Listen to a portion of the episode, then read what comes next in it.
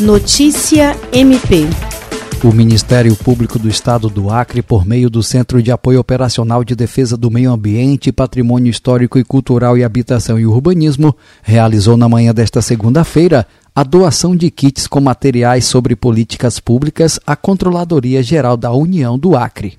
O material foi doado com o intuito de contribuir com o programa Monitoramento e Avaliação Cidadã de Serviços Públicos, que objetiva coletar dados e produzir informações acerca da satisfação de usuários de serviços públicos prestados no Estado. Ao todo, foram entregues 30 kits contendo livros, cartilhas, blocos de anotações e folders.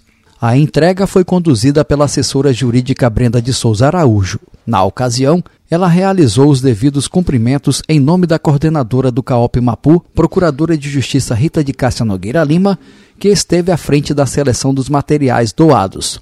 Também esteve presente na ação a assessora ministerial Luciana Virgínia. Jean Oliveira, para a Agência de Notícias do Ministério Público do Estado do Acre.